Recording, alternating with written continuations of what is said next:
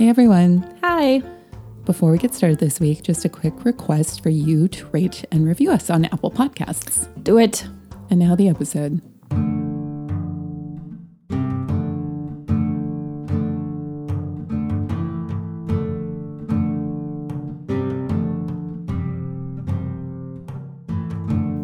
Hello. Hi. I'm Grace. And I'm Madeline. And we're Dragon Babies. Dragon Babies. We reread our favorite Y A fantasy classics and discuss why they're maybe even better for adults. Yeah. This week, The Dark Lord of Derkholm by Diana Wynne Jones.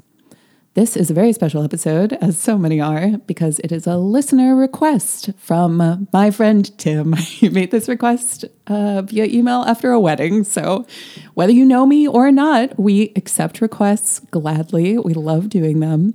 Uh, please get in touch at dragon babies podcast at gmail dot com or just hit us up on our website, dragon babies podcast dot com. This book was published in nineteen ninety-eight. Mm. It is one that I loved very much when I was young. Um, and today, who would have thought? Just a spoiler ahead, this is the conclusion that we come to in every single Dragon Babies episode. If yeah, you're a new listener, we're like, this is not a hey, new thing. We still love this. What?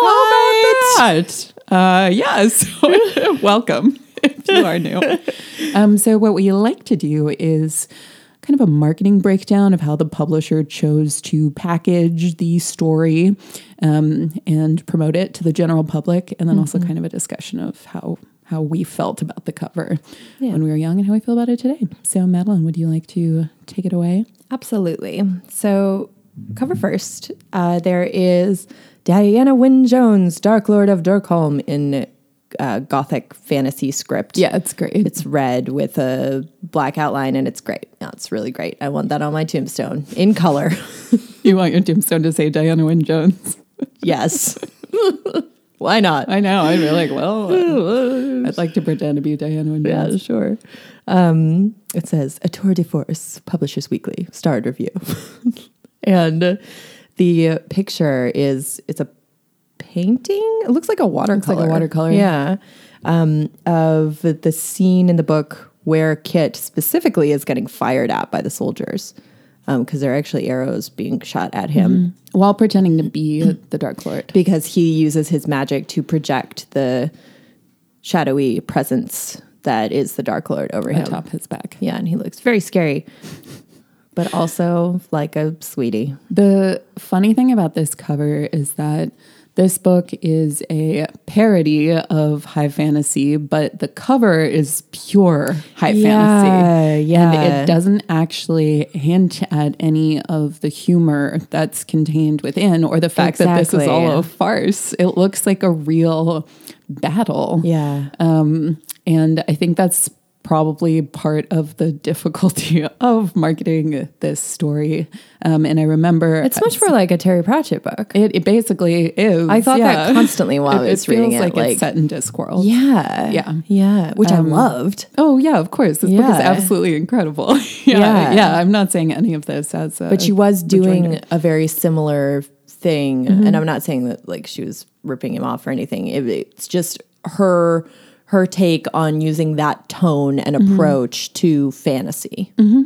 Yeah, and we'll talk more about this, but she has a few other books that are more specifically just spoofs of fantasy stories. Mm-hmm. Um, and I think this is this is my favorite. This is I just think this is one of her best books. It's a and really good book. Saying a lot considering that like so many of her books are my absolute favorites of mm-hmm. all literature. Yeah. Um, But what I was going to say is, as a kid, I owned this book for a while, but it took me a bit to read it, even though I already knew I loved Howl's Moving Castle mm-hmm. and the Crestomancy books, um, because it looks kind of intimidating. It is intimidating, yeah, and it's a long book. It is, um, and it just it just looks uh, very austere and serious. And I remember thinking, like, that's a Diana Wynne Jones book? Mm-hmm. I'm kind of right. surprised. Yeah. Um, so, yeah, it's an interesting choice to it's go It's a really cool painting. It is. It's just, yeah, it doesn't say anything about the the And it's also clearly made for the story as opposed to being something that was repurposed or, like, you know, different images that were kind of designed to right. work, but mm-hmm. weren't specifically made for the story. So I right. always love that. So would you like to read the back of the book? Yes. The back of the book. And we should admit now that I can't I thought you were going to bring it up. I can't find my cop, my childhood copy. It's in our mom's garage somewhere. Um, so we are just reading from the, the ebook. Yes. Mister Chesney operates pilgrim parties, a tour group that takes paying participants into an outer realm where the inhabitants play frightening and foreboding roles. The time has come to end the staged madness, but can it really be stopped? Master storyteller Diana Wynne Jones serves up twists and turns, introduces Querida, Dirk, Blade, and Shona, and a remarkable cast of wizards, soldiers, kings, dragons, and griffins mixes in a lively dash of humor.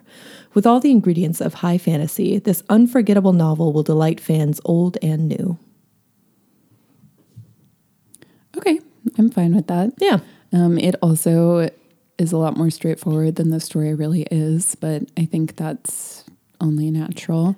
I think, and I'm totally okay with short and not spoilery things oh, on the course. back of books. To me, this is totally sure. Of course. I was just going to say, I think I've been a little spoiled by, we've done a few Terry Pratchett books in the last oh, couple months. Yeah. And I feel like he whoever, writes them himself or something. Yeah, whoever writes the blurbs for those does a stellar job mm-hmm. um, of communicating the actual what's in that book nature mm-hmm. of the writing, in addition to key plot points that intrigue you but don't give too much away. Yeah. So yeah, just hats off to whoever mm-hmm. that person is. Yeah, for sure. So now we will spoil the plot. Um, spoilers ahead, obviously, it goes without saying.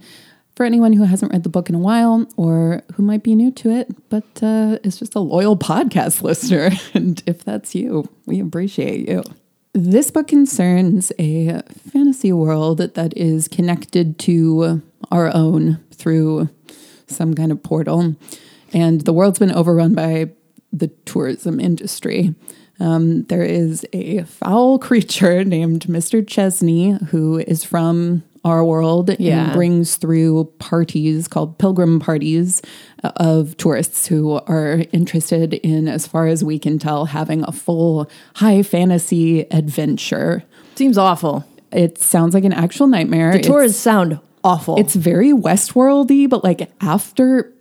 Okay, never mind. I'm not going to talk I'm going to talk about this for anyone who might be in season one of Westworld right now Never for some seen reason. But after things go off the rails, I'll say that much. Um, Uh-oh. Oh, no. Things are going to, something bad's going to happen in an H B O drama. So surprised. Um, and it's, this process is incredibly violent for both the tourists and the denizens of the fantasy world. Um, they're I mean, it takes a huge toll on the denizens. A huge toll on their livelihood, their farmland, their villages, their lives. Um, I think Mister Chesney says at the end, like, mm-hmm. it's not a real world. I just turned it into a theme park, and that's why these people have identities. Yeah, he's really cool. In case you couldn't tell, he is the uh, my pick for badass lady of Mister Chesney. Mister Chesney. He is the feminist number icon. one, Mister Chesney. Feminist icon, Mister Chesney. Women can't do magic; they just have to seduce people. Oh and all of you are expendable because you're false humans. Yeah, and he calls sentient animals, well, sentient beings of any kind, monsters. Mm-hmm. Yeah, if they're not human. And he is the number one evil capitalist overlord. Oh, like, God, he really period. is. There's such a great um, dismissal of capitalism throughout yeah, this, this book. This is an anti-capitalist book. It is. Yeah. I'm very into it. Um, anyway, this has been going on for forty years, the pilgrim parties, and the people of the fantasy world have had enough. So they're trying to figure out a way to put them, put the parties to a stop. Mister Chesney has a demon on his side, which does his bidding and essentially enforces anything that he wants to happen. But he's keeping it captive. It's not he's like keeping, friends exactly. with him. He's keeping the demon captive. He's captured the Elf King's brother. He has all kinds of secret deals with different races. Um, all where he has the upper hand. Keeping everyone in thrall through a series of deceptions and at the same time profiting massively off of the destruction of their world. And we learn throughout the book that he's also... Sounds familiar. Yeah, I was just going to say, hmm. Yeah. Um, and throughout by the end of the book, we also learn that he's actively mining magic away from the world to use for um, like high power energy in ours. Uh, it's basically a, an it's analog like fossil for fuels. a fossil fuel, but the bad effect comes on their world and not in the world where they're using them. Yeah, because it them. just gets used up, but the yeah. they're taking the magic away. Yep, so the world's losing magic. Everything's getting messed up. Um, dragons are angry. Dragons are pissed. really, really upset, as they should be. Mm-hmm. Um, and we'll talk more about those dragons later, because it's been a while since we've had some good yeah, dragon action. so many dragons in, in one this of our book. Books. Yeah, so many dragons. Um, we spend most of the book with a wizard named Dirk and yeah. his family members, his wife Mara, his human children, uh, Shona and Blade, and then his griffin children. Um, let me see if I can name them all right now. Kit, Lydda, Callette. I'm, I don't know how to say her name. Callette. Eldra, Elda, D- Elda, and Don. Don. And I love that his name is just Don. And Don is like the more straightforward, yeah. just like chill dude mm-hmm. who just kind of does what people yeah. ask him to and is like athletic. He's like the Sandy and Dennis from the Wrinkle in Time. Oh my gosh, world. You're right. You're totally right. They're of like this family. Yeah, where everyone else is dude. like super extraordinary. And then it's like, and Don. Yeah. Hey, Don, come on over. He's, he's still a griffin, to he be is. fair. He is. Yeah. They're, and it's... I, it's important to note that those are the, they're all on human level of sentience. Mm-hmm. And in terms of, if you want to think about that, the human rights they are owed. And mm-hmm. then there are talking and animals. They're made from D N A from right. their mm-hmm. mom and dad. Yeah. So they are, they're literally family. Because mm-hmm. Dirk also breeds a lot of animals, some of whom are also have various levels of sentience, but nothing. Winged horses, friendly cows, yeah. flying pigs. I love the flying invisible pigs. cats, oh sarcastic gosh. geese. Oh, the geese are amazing. I love them all. Um, and, and carnivorous sheep, but we don't talk about them. I do love the carnivorous sheep too, because they're tiny. Who basically and become carnivorous. Like a force of evil yes. all in their own right after they break loose and just like terrorize the countryside. Oh gosh, I can't remember what like God, this gotten complaints about tiny mean so sheep attacking people. I love it so much. Um, again, very Discworld. Yes, exactly. Yeah. It's, but it's so Discworld. What I was getting at there is just saying like there's a difference between members of his family, despite what kind of being they are, and then other beings mm-hmm. that he that are in his um, coterie. Yeah, sure.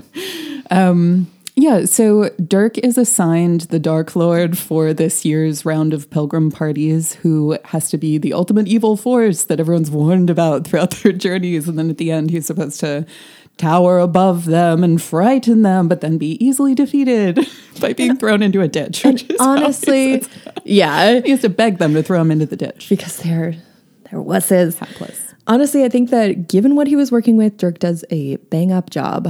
Like, I think he's and his really, entire family. Yeah, yeah, yeah. Everyone is doing his so children. well, given the fact that Querida is actively trying to undermine everything because she thinks that's the right way to get the tours to end. But she really coldly takes advantage of Dirk and his entire family. Yeah, she's awful. Yeah.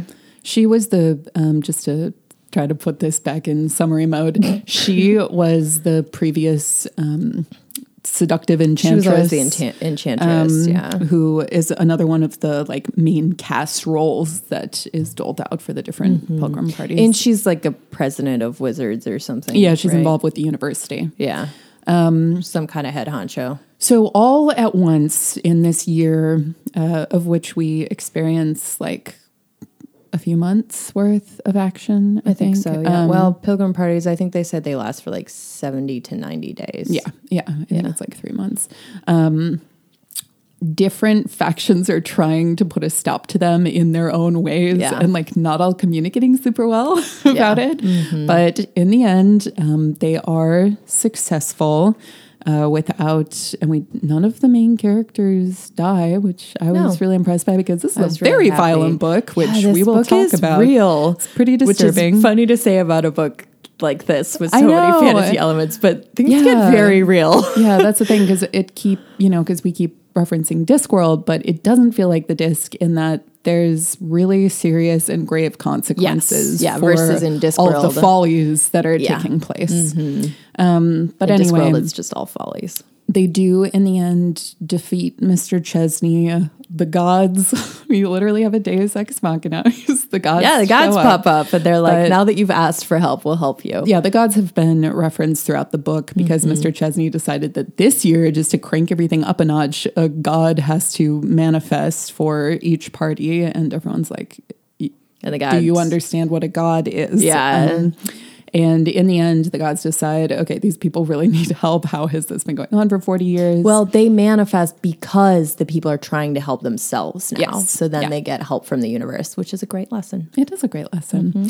And they imprison Mister Chesney in the little orb that he was keeping his demon in. And Barnabas gets eaten by the blue demon. Yeah, Barnabas, who's the bad guy who is two-timing everybody, pretending to be a good wizard, but actually helping Mister Chesney. Tries to kill Dirk. Yeah, um... He he gets demonized. It's disturbing. Gets all ate up. And uh, that's it. Happy ending.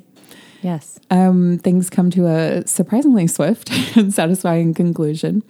And I learned that there's actually a sequel to this book. Oh, really? Um, called Year of the Griffin.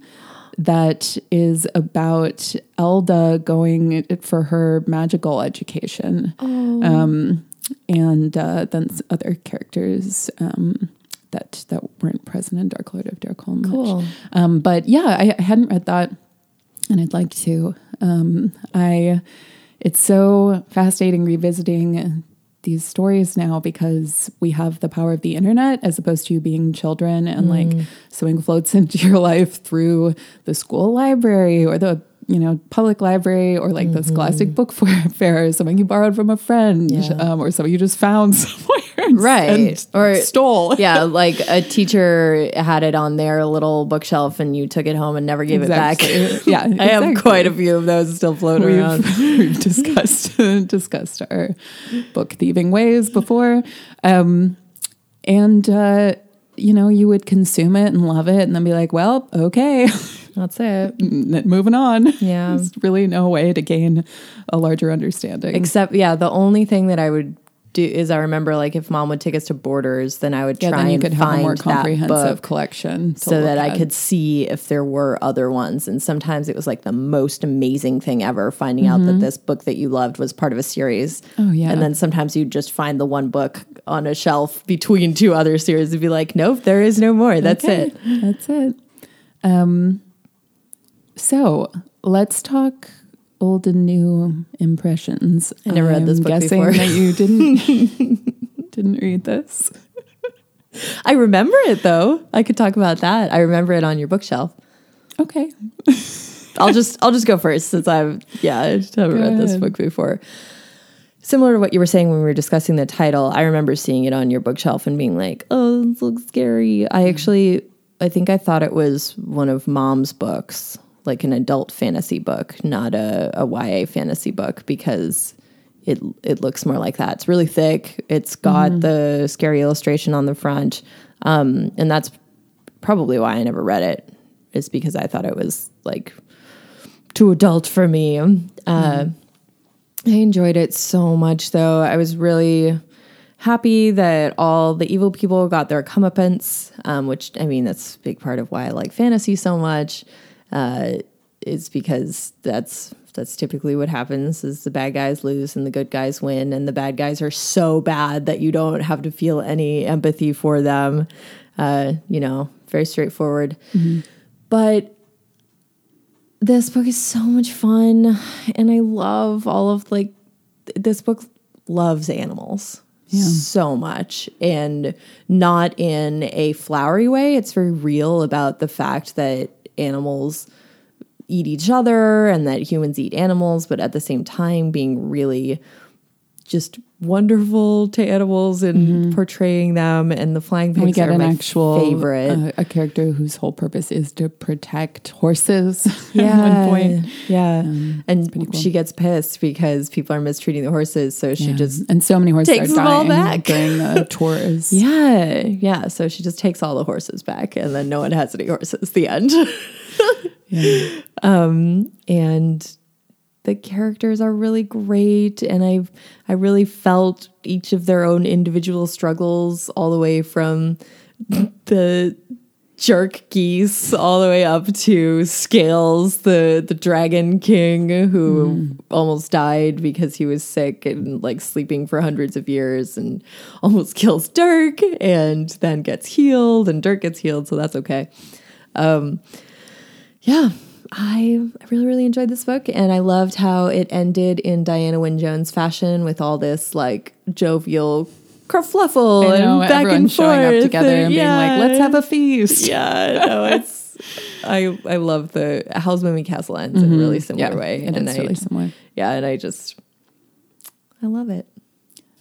So this one was really interesting for me to reread um, because I have always loved this book, uh, but I found it, I found it much more serious and much more disturbing rereading it as an adult um, than when I was a child. And we've talked about this kind of um, sobering reread experience before with some of the other books that we've covered. Because you don't um, have as much of a grasp on what the stakes actually mean as a child. Partly that, also partly having a better understanding of the parallels between mm. the parody and sure. between problems in our own world. Yeah. Um, and I think given our current political climate... If um, you're if you're an American listening to this, our government is currently mostly shut down for a made-up reason. Yeah, the long now officially the longest yeah. shutdown in American history. Ever. Um, With no end in sight. No. So... I also, having my own feelings now about capitalist overlords, right. um, yeah. it's really horrifying seeing what Mister Chesney has been doing for forty years, which is an important thing that I think I didn't grasp when I was young, too. It felt like, okay, yeah, this is happening, but like they fixed it, yay. But for some people in this world, this has been their life. Their life. This is all that they can remember. Mm-hmm. And they're not even getting... They don't get to do anything real. Like, how can they even get satisfaction out of their meaning for existence? Mm-hmm. Because it's all false. It's and all they're a theme park. Exactly. They, they're in a living theme park. And, okay, I, I have to reference Westworld because it's so weirdly similar to this. And I feel like they almost, like, ripped it off a mm. little bit. Um, so if you're, like, watching season one of Westworld right now, spoilers, put your fingers in your ears and go la la la la la la for like a minute, um, or just skip ahead. In that, that show, it's a world that's populated by robots who have been created to seem like real people, but the robots gain sentience and start to understand that they are being forced to just go through the same motions over and over again, and some of them have to relive incredibly traumatic events over and over and over again. Like there's one who has to watch her child being murdered again and again. Um, and I don't then, think I could watch this show. I don't think you would like it. It's an amazing show, but it's very difficult to watch. Um, and they start to try to figure out a way to break free. Um, and this just had a lot of the same beats, honestly, um, in terms of people having to go through with these false battles and like maybe they'll survive, but maybe not. And they're not robots. They can't be just like reprogrammed and fixed and mm-hmm. then sent to do it again. Right. Um, they're real people and other and animals and other races. Um, but they just, they're all slaves essentially. And there are ridiculous terms in the contract that Mister Chesney holds over them. Like the fact that if they don't fulfill every single one of his demands, which can change at every, any time, no one will be paid for the entire year. And that money is all that their economy has That's to it, go on because they they're in to total thrall to him. Exactly. Yeah. Because they can't actually farm for themselves or practice any of their trades outside of what they just have to do for the chores. Yeah. So it's really sad. And yeah. I actually was like, the first half of the book was kind of hard for me um, okay. on reread. And then things like pick up and get more fun in the second half. Uh, once it's clear that Dirk and Blade and Shona and all the Griffins actually do have their own agency and like they're going to be able to affect some mm-hmm. kind of change. Yeah. Um, And it's it's just really interesting because it is at its on its surface a funny, fun premise, and it is a funny and fun book. Um, you know, just that there's this like fantasy world, but it's a theme park, and unwitting tourists come through it and have you know a silly high fantasy adventure. Um, but and again, I just. Their adventure sounds so miserable. Yeah, they sound awful. It's basically just like yeah, trudging around in the rain um, while like monsters attack them. Camping to the power of a hundred. Yeah, it's not for Madeline. We discussed her dislike of camping yeah. on our last episode. Was it Hogfather? I don't know. I'm always down to talk about why I hate camping. But anyway, what I was going to say is that Diana Wynne Jones really takes that premise through to a realistic conclusion, which is this kind of thing couldn't and wouldn't be happening unless human rights abuses were being committed. Mm-hmm. Um, and it's not just the... Again, not a strange no. concept for any earthling, if you're paying attention. If anyone has a certain amount of power, they're going to be abusing it. Mm-hmm. Um, and it's not just dangerous for the denizens of the fantasy world, it's for the tourists too. Some of them are marked as expendable, which means that they are supposed, are supposed to die, to be murdered um, during their tour. And And it's not the people that have asked to die that are dying. It's their like relatives. Yeah, they've they've had like hits put out on yeah, them. Yeah, they're being paid to murder um, people.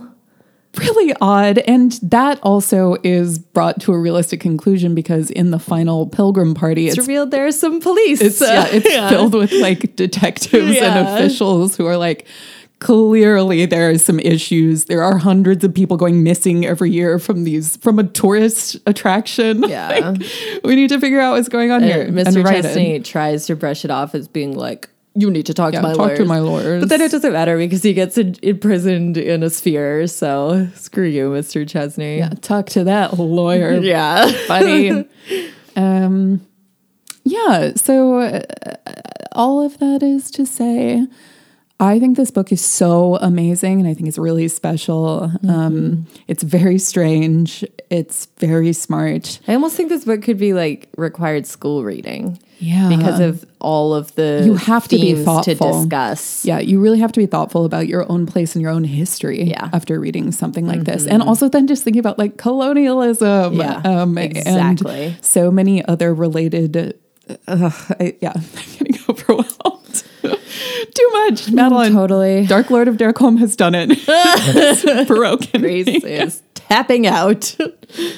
Something else interesting about this book that I didn't think about too much as a child is the more scientific way that the like genetic modification is handled um, mm. in Dirk's work, creating different kinds of animals. Mm-hmm. Like he actually says that he's taking cells from yeah. different mm-hmm. um, sources. And so it's much more scientific. Yeah, than it's more just sci-fi like, than it's magic. Fantasy, yeah. right? It's not magic. No, um, it's not. Although he uses magic in, and he talks when he's it's an thinking through of the process. Because Dirk's coping mechanism for a lot of the book when he's feeling completely overwhelmed by having the Dark Lord role thrust upon him and by everything that he has to do is to start imagining the creature that he is going to create next. Mm-hmm. Um, and he goes through a lot of different iterations and in the end decides that he wants to make a flying human with his wife. And she's like, okay. Which is basic. I mean, if you've got human children and griffin children, like that's very, that's just a meeting of the two. No, exactly. Yeah. It's a logical. It's within his comfort zone. Yeah. And I also like the way that the, um, Um, results of these experiments. You know, it's not painted in a creepy, like they're wrong sort of way. The griffins are told again and again how beautiful they are, and yeah. everyone's like lusting after them. Yeah, everybody loves the griffins. yeah, and they do. I mean, they are so wonderful, and it is a testament to Diana Wynne Jones's craft that she can have what five young griffins in a book, and they're each these really clear, distinct people. personalities. Yeah. Um, and it, you very quickly pick up on that. Uh, for a book with a ton of characters, like a ton of characters, mm-hmm. it, it's not difficult keeping them straight. Since we're since this seems to be the track we're going down, should we label this animals? Animals, animals, like animals in, in this, this book. book. Yeah, you kind of already did during your old new impressions, actually. Yeah, but I want to go back again and talk about the flying pigs oh that God. I love so much because they're so sweet and they're very. And we, Oh, pig-like with wings. And we get a Diana Wynne Jonesian um, trademark, which is having a quotation or aphorism from our world making its way into a fantasy yeah. one and becoming important. Mm-hmm. Because and it being really fun. When the Elf King first sees the flying pigs, he's like struck with complete horror, and the other elves are all cracking up and like rolling around, and then, and then he, they're hugging each other because they're, they're excited. So yeah, he prophesied that he would see his brother again when pigs fly. Yes, um, yeah. It's just really fun. And yeah. the pigs are like really, they're very pig-like because they're like super friendly and snuffly and mm-hmm. just hanging out, and they can fly. Like they break the roof because they all can up on it. They're all hanging out, looking in, trying to see what's going on during the uh, important conference with yeah, Mister Chesney. Yeah. Um, I love the friendly cows and the invisible cats. Just like he doesn't know where any of them are because now they're all just gone because they got out through the wall. Yeah. Yeah. And I love the geese that he bred to be able to speak, but since they're geese, they choose to only jeer. Yeah, and they, they don't, they can understand humans, but they don't choose to speak to them, but they can communicate perfectly amongst each other, and they become like a deadly force. And then they like are, it because it sounds like... They save Kit's life. But um, I think the man with them is the, well, he was the, the god, god, right? Yeah, yeah. The, yeah. So they become like god, god creature. Yeah, it's... So good. It's so oh, good. It's really great. Oh, and, and there it, are, you know, normal animals too who are just as special, like the mm-hmm, dogs and the horses. Yeah, yeah. Um, both of whom are really benign and helpful forces. Um, and yeah, I love that the Griffins, there's no question that they're siblings to Dirk and Mara's human mm-hmm. children. Yeah. Um, and that they all call them mom and dad, uh, and are clearly loved in the same way yeah. that the human children are. A lot of um, other people don't understand it, but within the family, it is very well understood. Yeah. And I, I think there's a line near the end when Blade is seeing everyone back together and they're all like rejoicing. They're and doing the Griffin dance. They're doing the Griffin dance. Which sounds so incredible. And Blade is like, and to think I used to feel like we didn't have like f- a family feeling. Yeah. Mm-hmm. Um, because I feel like at the beginning of the book, Blade is so embroiled in his own insecurities and like very selfish concerns about teen angst, not being allowed to go to university, um, yeah, and watching watching him grow up is uh, very satisfying too mm-hmm. throughout the book. Um, yeah. Sometimes even being made to seem older than he really is when he's supposed to look like a oh my gosh, and Everett just keep he's just he keeps, gives himself a beard, um, and his robes are way too huge, and yeah, everyone's and like, absurd. "Young man, what are you doing?" Because he's a fourteen-year-old kid with a giant beard. A girl tries to kiss him, and he goes, "Wizards are forbidden from kissing." Just also really amazing. It really reminds me of um, it reminds me of Michael from Howl's Moving Castle. Oh, too, totally. Michael, um, and specifically the Miyazaki Michael in yeah. his little robe and beard. Oh my gosh, you're totally right. Really cute. Uh, super cute. Um, okay. Um, And uh, we can talk more about the dragons because the dragons are, they're not animals, they're magical creatures. Um, but the main dragon that we get to spend time with, it seems like it's going to be a different dragon, but then she just kind of like. Yeah, there's a decoy dragon at the beginning. Yeah. Um, but she's kind of a like, yeah, she's a decoy. Yeah, I'm trying to, what's the Dragon King's actual name? Deucalion? I think it's Deucalion. Yeah. Deucalion. Um, but we're we're known to him, or he's known to us as Scales for most of the book. He tells um, everyone to call him Scales, and he shows up in a mad rage because um, he woke up after three hundred years, and he's, he's really like, confused. What is going like, on? What is Mister Chesney? Yeah, like, why is everyone doing this inane nonsense? Yeah, um, and he's also been depleted of necessary vitamins, which dragon in the, dragons in this world gain from gold. gold. And they haven't been allowed to have enough gold because mm-hmm. Mister Chesney wants it all for himself. And he wants, I think, to keep the dragons in a kind of half unconscious state um, so that he doesn't have to deal with them. Mm-hmm. And Scales almost kills Dirk in a pretty upsetting scene. It's really upsetting. Um, he gets severely burned. The other book we've read that has gone into the same kind of detail about dragon burns is The Hero and the Crown. Mm. Um, and that's more difficult because then Erin has to... She has to heal herself. Heal herself yeah, alone in the in wilderness um, by lying in a river. Yeah. It's horrible. Um, the dragon helps to heal Dirk. Yeah, Dirk has help from everyone, really, yeah. um, and he's put into a healing coma. Uh, but I, I just love the part where he is in a in a healing coma, and everyone else is like, "Oh my God, we have such an incredible amount of work to do to attempt to set up for this pilgrim party." And this sense sets the main internal conflict into swing because Querida is trying to mess up all the pilgrim parties, yeah. and no one in Dirk's family other than Mara knows this, and she's also had a spell put on her by Querida, so she's not very aware of anything. Querida's a sociopath. Yeah, she's bad. Um, and meanwhile, all of Dirk and Mara's children are like, okay, we gotta do our best. They work so hard to make everything function properly. Um, but they're like beset at every turn, not just by the difficulty and impossibility of the task, but by but the because they're being good characters trying yeah. to thwart them. Yeah. Um, it, honestly, like a lot of this book reminded me of some of the worst jobs. I um, immediately after college, I worked at the Woodland Park Zoo in oh, Seattle. Put the name out there, huh? Well, I'm not going to say the company that I worked for because it was a private company, but I well, managed the food services. Google it. Stop. I managed, I didn't, I don't have a contract with them. I managed the food services at Woodland Park Zoo, and um, every day was like the experience that Blade and Shona have in this book. Um, obviously, my life wasn't at risk, except for the time when a lion escaped.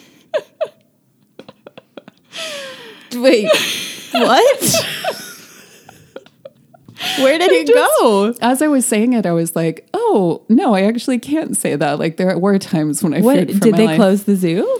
Um, yeah, so it Where was... Where did it go? Um, So there was a lion that they were moving from one area to another um, inside like who the, dropped the ball inside the lion enclosure, and it was during the winter when like there really aren't that many people at the zoo, yeah. um, and so not that many people of, got eaten by a lion. Yeah, the moral of the story is Seattle only lost like five zoo cats. No, everyone was fine. Um, just suddenly. On my radio, there were just screams of Code Red in, Code Red in. And I was like, I don't even know what that means, but I think that we should probably like seal off the buildings. And um, what did you, what was your hunch? Did you think it was like an attack or something? N- no, I thought it was who would, something. Who would bomb a zoo? I thought it was something to do with an animal because it was like a rainy day in February, and like right. in Seattle in the winter, no one goes to the Woodland yeah, Park Zoo it's because raining. It's almost completely outdoors yeah. as well. There are very mm-hmm. few. It was one of the it was one of the country's first natural habitat zoos, so like everything feels very um, very open, it's out mostly outdoors, um, and we. Brought all the guests inside like the main restaurant area and oh, wouldn't okay. let them leave. And uh, oh, that must have been ugly. It was also like closing time. So everyone was really oh, just frustrated and the people wanted to go home. Um, and we just had to wait. At what point and, did you find out what it meant? Uh, a little ways in when... Because um, you had to tell zoo, the people yeah, why you were zoo, closing them in. A zoo employee called, called and... Um, like told me what was happening, that that's what we should do. Um, and they pretty quickly, like the lion stayed inside the lion enclosure, but oh, was out okay. of the cage, like was out of the area that the lions are supposed to be in. So it was like Got the lion it. building. Got it. But not okay. the actual okay. enclosure.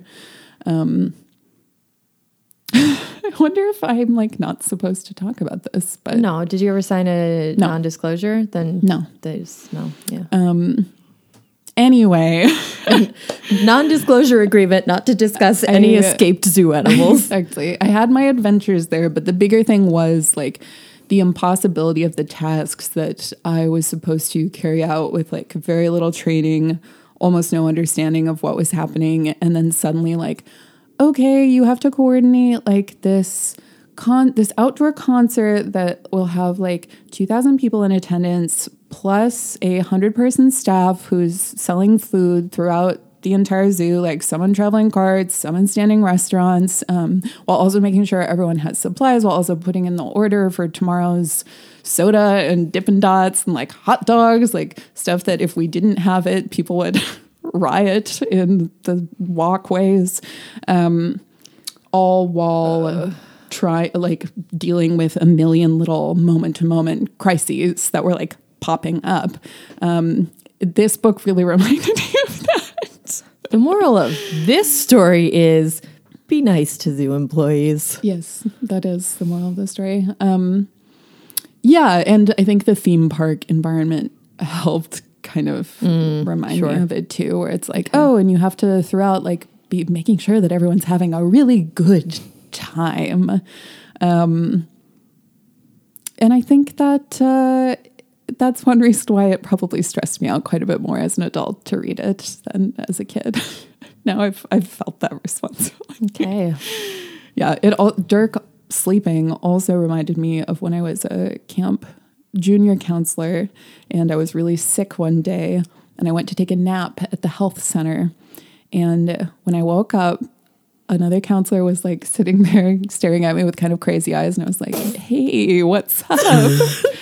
And she was like, okay, I'll, I'm just, for this, I will just use fake names, which yeah. was like, um, so Bob got caught buying alcohol and cigarettes for some of the fourteen-year-olds. So how old was he Bob? Got fired. He was like in his mid-twenties. fourteen-year-olds? She, and she was like, so Bob is fired and Shannon said she's also leaving because he's leaving. Um, and then... Oh.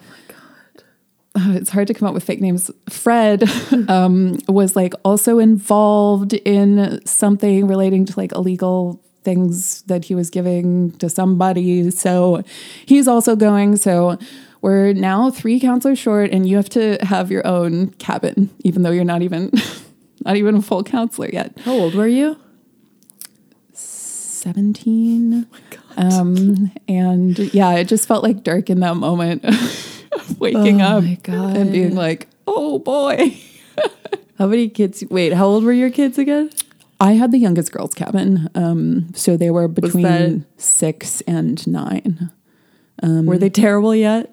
Oh my God. They were the absolute worst. Yeah, okay. They were horrible. Yeah. Of Little every, girls are the worst. No, of every age group and gender that I had at camp, that group of girls was the absolute worst. They were so horrible to one another. They would spend, because this camp was all summers, they would spend weeks coming up with ways to like isolate and bully whoever it was. I remember because I was wanted. in that cabin like three times and I was never singled out and bullied. And I think this specific group was also, it had like this no, one, sure. this one right. girl who was a particularly awful person. Right. And some years it was better than others. There was actually, my very first year, actually, all of the girls were nice. But in the years succeeding, there wasn't, there were some mean girls, um, but... Luckily, I was never bullied, and I was always neutral. Like, I would always be like, oh, guys, I think we yeah. should be nicer. Like, we should. And luckily, that never got me bullied. That's good. Yeah. There was one time we when we went on a camping trip, and over half of the kids left. They just left because they were angry that there were canvas tents and that we were all soaked and cold. And they just walked away. And our counselors, I think they were having total meltdowns because they were like, okay, so we lost like six.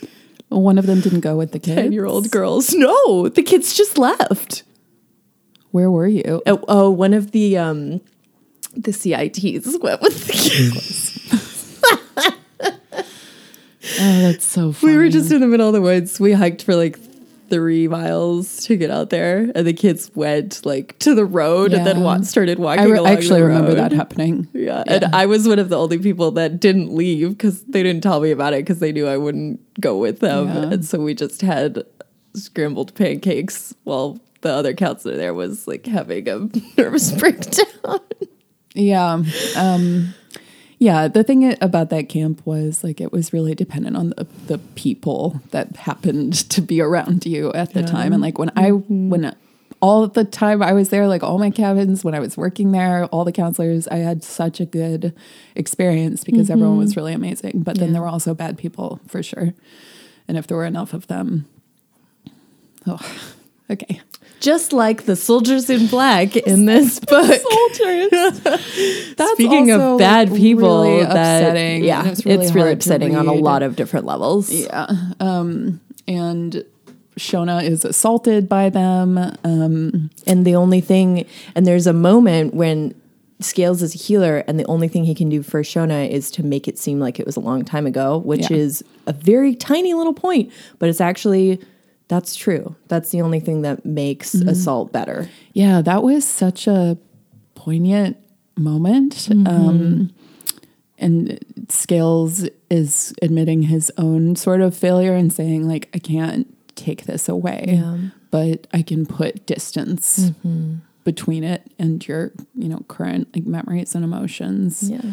Um, it's awful. And then she has to continue to be around them for mm-hmm. so much more of the book. Yeah. Um, yeah. The soldiers are all prisoners um, who have committed like horrible crimes. So they're just like meant to be corralled into, they're I like, don't, I don't understand how that ever worked any of the other years. I mean, clearly well, this year things went much this more year, wrong. All of the dome, the camp domes were weakened.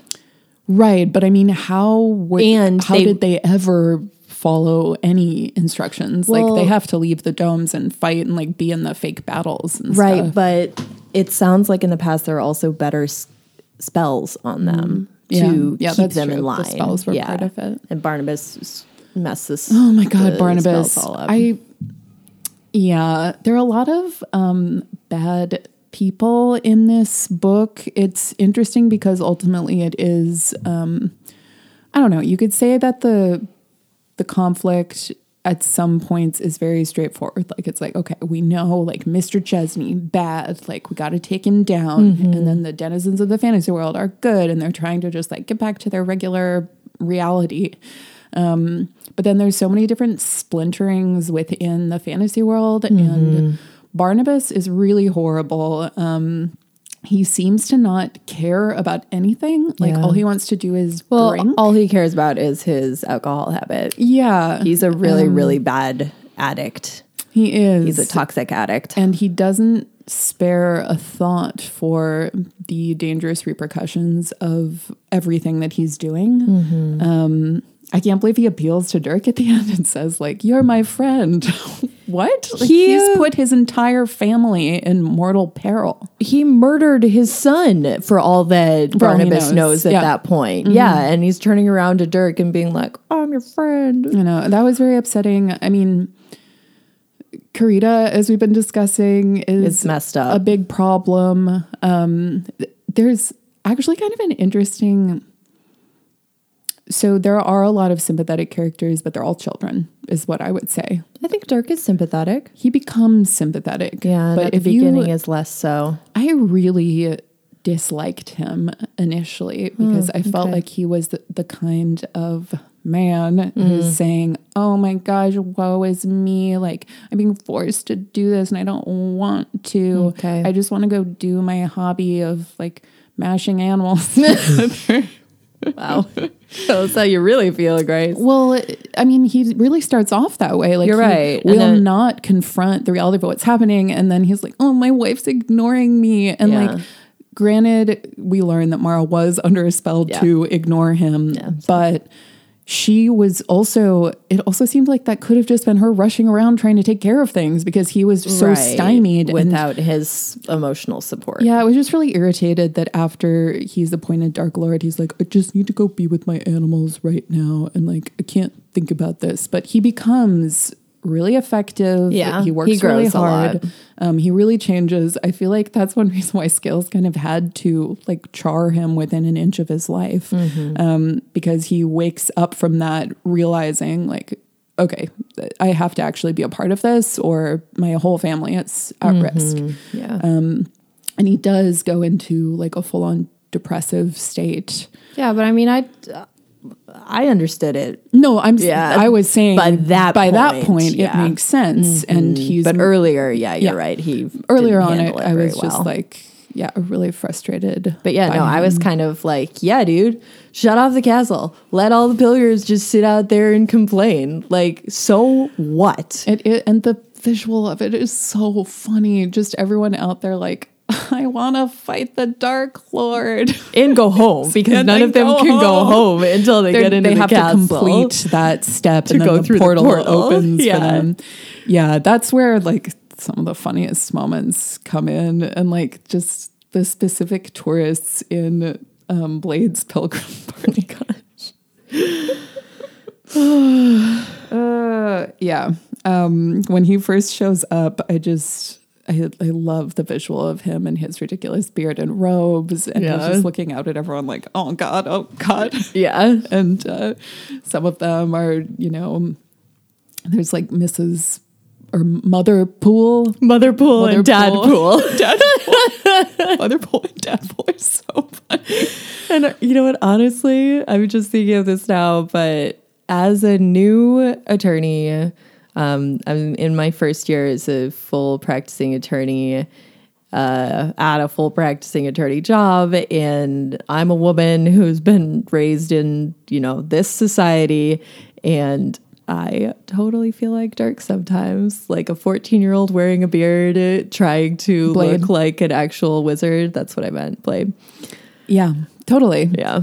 I, I think that's... Imposter um, syndrome is very real. And it's those moments that also remind me of all these jobs. Like, I know we... I'm going to leave it in. I know we had a long discussion about our past uh, experiences and, like, disastrously organized... Well, you know what? I also... Structures. I think it's relevant. But yeah. I do... Yeah, I do think so. And, like, this is a huge part of rereading these books and having new experiences from them, mm-hmm. stemming from them as yeah. adults.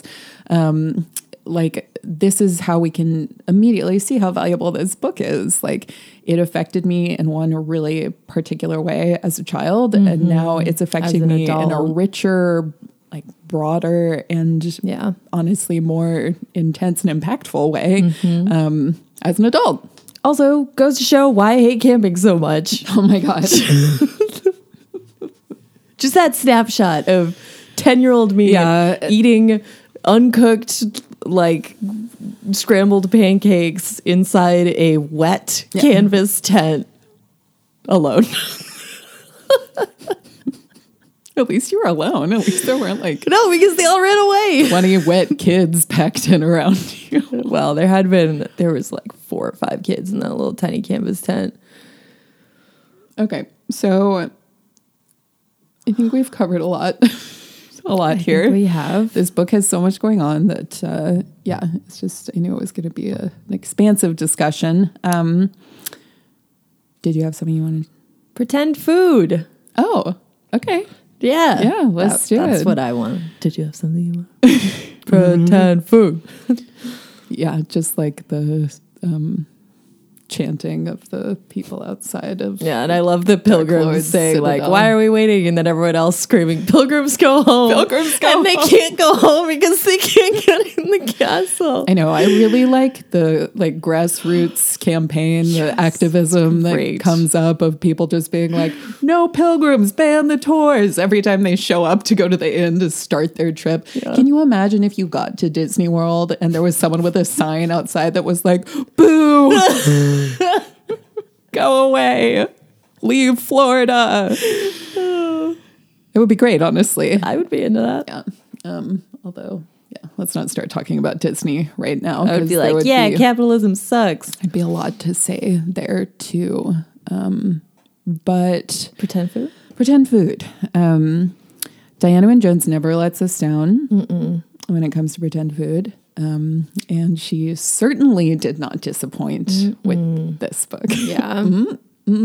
I just want like a sassy little Madeline. Mm. Yum, yum. Pretend food. And my very first, because this is tangentially related to pretend food, is that Dirk was so mad at the geese that he keeps asking, because they disappeared. They all disappeared, that he keeps asking the dwarves, hoping to hear that they're eating geese. Because he hopes that the, he hopes that the geese dead. Came home and the dwarves ate them. I love that that's the best possible outcome of that situation. Yeah. Um, yeah, I we get the the joyful eating by and of so many different mm-hmm. creatures yeah. and races in this book. Um, and they're... I mean, my favorite, like for me, the standout are Lydda's godlike creations, mm. like she, her godlike she calls snacks. Them godlike. And in addition to godlike snacks, she starts having to make godlike dinner and godlike lunch for everyone who's just hanging out at the Citadel, yeah. waiting for Dirk to show up. Yeah. Um, and yeah, I did feel for her in that moment because I love cooking, but sometimes when there are periods where you're like cooking a lot over and over again, you just feel like you never leave the kitchen. Um, Like at Christmas, it was really fun cooking for everyone, but it was like mm-hmm. a lot. Yeah, it was a lot of cooking. I still have like, I, I have all these burns on my hands. Oh my God, Grace. Like the little scabs. Next time we'll just get like Boston Market. I neither want nor will be. Also, I don't that. think you could get Boston Market. I don't think there's Boston here. Market. I feel here. like that's a Midwest thing. For sure. Yeah. Um, Yeah, but she uh, she's an amazing cook, and then she also learns that she is a good traveler too, and she was built for long distance. Yeah. Um, it's really cool to see the different griffins kind of overcoming the specific insecurities that they have at the start of the book, other than Don, who's just fine. As we Don's just chilling. um, but... Callette learns that she is beautiful, even though she's not gold or black like her siblings. And the way that she's just quietly happy and happy and accepting of it once she realizes it. You know? Yeah, it's instead not of like she's like trying to like sho- shove it in everyone's like, faces. Yeah, she's just like she it just gives her an inner herself. Yeah, power. Yeah. Um, sort of knowing herself. Um, mm-hmm. And Kit learns that he can harness and explore his magic. Yeah, he's um, like really a really powerful magic user. Yeah, which is awesome. Yeah. Um, and also establishes more of a link that they're siblings. And um, at the end, the Dragon King tells Kit and Blade that he's going to teach them to do magic. And they're like, okay. All right. That's good. Um, but, it, you know, back to the food. Oh, yeah. So... Other standout moments. Um, there are some really fun feasts. Uh, a lot of stale bread. A lot of stale bread. I love the inn where the guy's oh, yeah. like, yeah, my wife left with all my kids to join the Women Against Pilgrim Parties yes. League. And stew is all I know how to make. So you're getting stew. It's gotta be stew. And every time anyone's like, ew, he's like, eat your stew. It must be pretty gross. And it's so funny reading about fantasy stews, because when I think of a stew, I just automatically assume that it's delicious, you know? Mm-hmm. I don't yeah. know if I've had like a bad stew right. before, but well, that's because... because we've never had stew at an inn in the thirteen hundreds. Well, exactly. And to me, it's like saying, you know, it's probably the equivalent in our world of like pizza. Like there's so many different pizzas and like it's eaten all the time and it's readily available in like crummy forms, mm-hmm. but also in really nice forms. It's not like stew is a prominent food in our current yeah. culinary society. Mm-hmm. And if all a stew has in it is like potatoes and a tiny bit of old meat. Yeah. Like, like Very it's gonna few, be gross. I'm sure very little seasoning, very few herbs. Um, it's, it's probably pretty thin and right. watery. Mm-hmm. Um, there's yeah, a lot of opportunity for that to be really gross. Yeah. But I oh, I just can't help but imagine it as like a beautiful heaping bowl of I know warm, that's, rich stew. Yeah, the stews that I've ever had are have always been excellent. Um, and same, I mean, similar with bread. I love bread so much. I'll be baking bread as soon as we finish recording, actually. Um, and I also struggle to think about bread in the terms of the people who in these pilgrim parties are like, oh, still, we ain't had nothing but, but maggoty bread for three stinking days. um... But I, I, I totally understand. I know stale bread is gross. Um, and I also love the super old camp food that they stumble upon because Blade and is, eat. And eat. That's all there is. Blade is taking his pilgrim party on a weird route because everything's so messed up. Because he doesn't look at a map either. Blade he's just wants the worst possible he's wizard fourteen tour guide. And obviously he was prophesied to do it by the Oracle because it would have a role yeah. ultimately mm-hmm. in stopping the pilgrim parties, but which is what they asked the Oracles about. He zigzags them into the middle of nowhere. Yep. Um, and Suki, is that Suki? Suki. Suki gets kidnapped um, because of the route that they go on. Um, I mean, ultimately... Blade is kidnapped as well mm-hmm. and set to fight to the death against his brother. Saved by the Dragon. Reminded me a lot of Adventure Time when um, oh. the episode about uh, the, the Colosseum. Yeah, the yeah. Colosseum. Mm-hmm. Um, I I had so many good also um, Over the Garden Wall moments reading mm, this because okay. it made me realize that Over the Garden Wall, in some ways, feels like it is the fantasy world set up for Greg and Wirt to take their pilgrim party through. Like, they come upon these really clear situations yeah. and, like, characters yeah. and, like, wacky and, things you know, happening. And, and there's a clear way for them to, like, move through it and continue going forward. You're totally um, right. And because of, like, the kind of uncertain... narrative nature of Over the Garden Wall, where you're like not completely certain exactly what that world is mm-hmm. and how they're there, like whether it's mental or physical or like what might be going on. Um, I thought that that was really interesting. Yeah. yeah. If anyone listening hasn't watched Over the Garden Wall by Ugh, this point, watch just it. Go watch it immediately. It watch won't, it. It won't take you that long. Um, Yep. So the old camp food, it's like stew that that's, has become a cake. Yeah. That's it's been sitting in a cauldron for a year. And granted, the food has all been bespelled so that it won't go bad. It's still edible, but I but mean, it's it, a year it has old. Still congealed into a, a, a, a patty. Yeah. Blade decides stew. To like slice it up yeah. and give it to people, which yikes, that's not. Yeah, not what I want to be eating. I do um, I do like it when um, when Scales has them milk the friendly cows and it turns into cheese. So I that can, loved yeah. that. Mm-hmm. Oh my gosh. Yeah, because people are complaining about being given milk. So Scales is like, fine, I'll just convince nature and turn it into cheese. cheese. Yeah. It made me really want like creamy, fresh cheese. Mm-hmm. Me too. Yeah. Um, I know. I'm like right now, just get me a bowl of stew, get me some bread. Give me a little cheese loaf. Mm. Cheese loaf. I was thinking of a little, um, a little round cheese, actually, like the one that Scales gives to oh, Blade. Yeah, yeah, but no, like a slab of fresh bread with a slab of cheese on it, and then stew. Oh my God, well, I'm hungry. I know. Yet again, we'll put this out there. If anyone wants to finance our fantasy, our, cookbook. our fantasy foods cookbook, please let us know, and also we'll pay all working. Of our legal fees. yeah. Yeah, it's gonna. Everything's gonna have to be like a slightly wrong version. Yeah. Hurry, pom pom. Durno Winejins. Great. We're gonna be a bestseller for sure. Um. Yeah, we'd have to call everything like if we were making a, a twenty twenty-first century butter pie, we'd have to call it like creamy pastry ice cream surprise. Creamy pastry ice cream surprise. Yeah, that sounds exactly. good. Yeah, that's, that's basically what a butter pie like is. People would understand it, I think. Um, other foods of note. I wish that we... I love that Lydda talks about her godlike snacks, but I wish we got more specifics more about, about them. Were, yeah. It's that kind of feeling where it's like, this little tidbit is so delicious, but like mm-hmm. it's so delicious, I can't possibly explain yeah. it to you. Like, I'll just pop it in my mouth. Um, well, the, the oranges...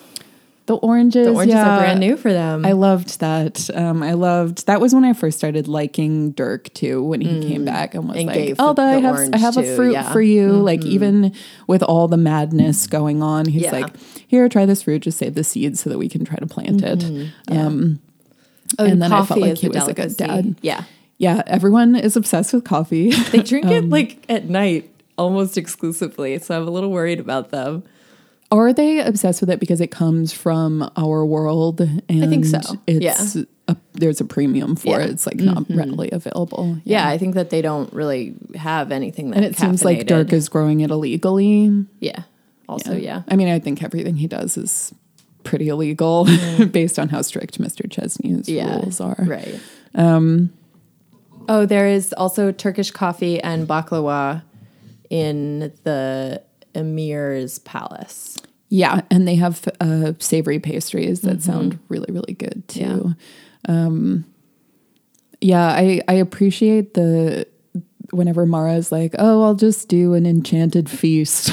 Like, well, we have three hundred people. Fine, I'll just yeah. put that together. Yeah, um, or the fact that she like educates while giving dinner to a different pilgrim party every night. Yeah. Um, it got, her job sounded really she exhausting. Does so much. And she's a super powerful magic user. She is. And she has her miniature universe Which that she, she hides, hides everyone in. Yeah. Such a good idea, yeah. by the way. Mm-hmm. Um, and uh, I also... I appreciate that the whole time she has to have like a sexy enchantress costume. And her on. kids keep coming over and they're just like, like, Mom, Mom, stop, please. And also like the other people who have to wear costumes, like old Greg when he's given his tatters and he's like, I'm indecent. I love old Greg. Or when he's in the garden and he's... Or old George. I'm sorry. I'm saying old Greg because that's, the, yeah, that's the Mighty Boosh character. But old George, old George when he's in the garden and he's supposed to be scaring the pilgrims and he's supposed to be wailing, but instead he says like, "Ho, ho," and then goes up to the wizard and says, "I was a prince like you once." What? And the wizard like throws fire at him and then he gets upset and runs away. Yeah, it's, I really do think that the humor matches the moments of horror and mm. um, like they balance each other out really well. It doesn't, it never felt inappropriate. It never felt like this joke shouldn't be happening right now. Right. And yeah. like, that's really no, impressive. It was well balanced. Um, yeah. Obviously, Diana Wynne Jones is very deft, but going from, yeah, something like Shona being assaulted and then mm-hmm. that being handled in a really like good way. Yeah. Um, that that felt right. And then it's not ignored for the rest of the book either. Mm-hmm. Like there's references to it. And it's it. also not focused on t- to the point where it's being like fetishized. Exactly. And, you know, gratuitous. Yeah. Yeah. yeah. I was, uh, I was impressed by that. Yeah. yeah. I guess the, it's not even a food, but I do love the, um, the Griffins misbehaving when Mister Chesney first comes over. Oh yeah. And someone brings out a barrel. Pig's blood. Supposed to be beer, but they choose a pig's blood barrel instead, just to like freak everyone out. And uh, the the flying pigs start freaking out because they hear they it. Pig's blood. Yeah. And then yeah. he uh, Dirk shouts at them like, "They're from the village. You know, they're not your ancestors." yeah. Oh, those poor pigs. They're so cute. Yeah. Okay, so yum, yum, yum. Pretend food. We love you. Now it's time to do Badass Lady Meter and then wrap up this oversized episode. How long is it? Uh, we're at an hour, eleven minutes. Nice. Right now. Yeah, I mean, it's there's a lot to talk about here. Yeah. Uh, would you like to go first with your Badass Lady discussion since you said you're all prepped and ready? My Badass Lady. I mean, there's so many Badass Ladies in this book, so mm-hmm. I just picked one. And uh, I'll keep it short and sweet. Uh, just... Quickly, when we're talking about our Badass Ladies, we're just picking one of our favorite female characters from the book. We like to do this because we realize that that's a lot of what drew us to the books that were so mm-hmm. beloved to us yeah. when we were young. Um, so we just like to reflect on it now that we're full-blown feminists. And we're reappropriating the term badass that's lady. Right. And it just means a cool lady. It, yeah. Anyone can be a badass lady. Doesn't matter what sex or gender you are. Although we usually do do traditionally female badass ladies. My badass lady is Callette, and uh, my rating for her is beautiful. Oh, that's so good. Oh. Almost brings a tear to my eye. Yeah. Um, yeah, I love Callette so much. She's mm-hmm. so smart. I love that she understands computers. Um even though she has like no frame of reference right? at all. Yeah. And she builds all these electronic gadgets. And when someone's like, oh, what you, you can do magic. She like sneers at them and is like, no, it's just computers. Like I just took up, she takes apart the little, um, what seems to be like a BlackBerry or something. Oh yeah. Um, like that, a planner. Yeah. Some kind of little planner because it has a calculator, but mm-hmm. you can like keep notes in it and you can right. play video games. Yeah. There's a one moment when all the griffins are like really immersed in the phone game. It's like the snake game yeah. that you can play. That comes installed yeah. on the device, which is great. Um, yeah, and another fun touch that reminded me of moments of Howl's and Diana Wynne Jones's other books. She loves having those little moments where like our modern society kind of intersects. Intervenes. Yeah. yeah. Mm-hmm. And it pops up in a fantasy world. Yeah. Um, so my badass lady is Shona. Um, I am impressed throughout the book by her willingness to keep going. Yeah, she um, gets so much of the stuff done.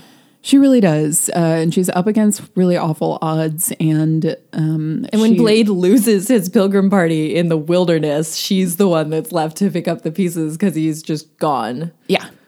Um, and she also, during this process, learns that she is being stripped of her acceptance to bardic school mm-hmm. to learn to be a bard, which is all she's wanted to do her entire life mm-hmm. and is her natural gift. Um, that's music. And she's also told that she can't be a bard even if she doesn't go to school. Like, it's pretty awful. It's basically being told that you can't have the thing that feels more right to you than anything else. Dreams and don't come true. Exactly. And I appreciate that way everyone was like, um, you know, feeling the weight of that and, and saying like, she's lost her career. Like mm-hmm. give her, give her a moment. Yeah. Um, and, uh, yeah, still she prevails, mm-hmm. figures it all out. And she finds like a cool dude who she likes yeah. along the way. Um, we didn't talk about, we haven't talked about the romantic relationships in the book, but I don't think That's there's okay. enough to really yeah. cover there. It's very oblique. Um, yeah, and I just love the picture of Shona striding down in her green bardic robes yeah. into the inn where the pilgrim party is sitting, and everyone's like, wow. And this is after Blade has come in. Weird rumpled robe and his giant beard, and they're all like, oh, okay, it's you're our wizard. wizard. Great. This is going to be totally safe and yeah. fun. Um, so I am rating Shona along an illustrious bard career where no one can tell her no. And I think that's it for our discussion of the Dark Lord of Derkholm. Um, I uh, loved rereading this. Great book. Thank you, Tim, for the request. Again, Tim. Tim. Um, and if anyone else has a request that for a book you'd like us to cover, um, something that you loved when you were young, um, that you'd like to revisit, please just get in touch with us. We are on the World Wide Web at dragon babies podcast dot com. We're on Instagram at dragon babies podcast. We're on Twitter at dragon babies pod. Or you can just shoot us an email directly at dragon babies podcast at gmail dot com. Yes. And also um, just let us know any other thoughts you have for the podcast, uh, any, any ways you'd like for us to improve. We welcome all feedback. Be nice, though. But but nice feedback, please. Please be nice. We welcome all feedback as long as it makes us feel good. So, Yeah, so that's exactly the kind of self uh, yeah. pat on the back cycle that we want to be caught in. Constructive criticism not welcome. Um, thanks so much for listening. We really appreciate all of you. Yeah, um, we really and, appreciate you guys. Uh, yeah, we'll we'll have another episode for you soon. See you again next time. I'm Grace. And I'm Madeline. Until next time. Goodbye.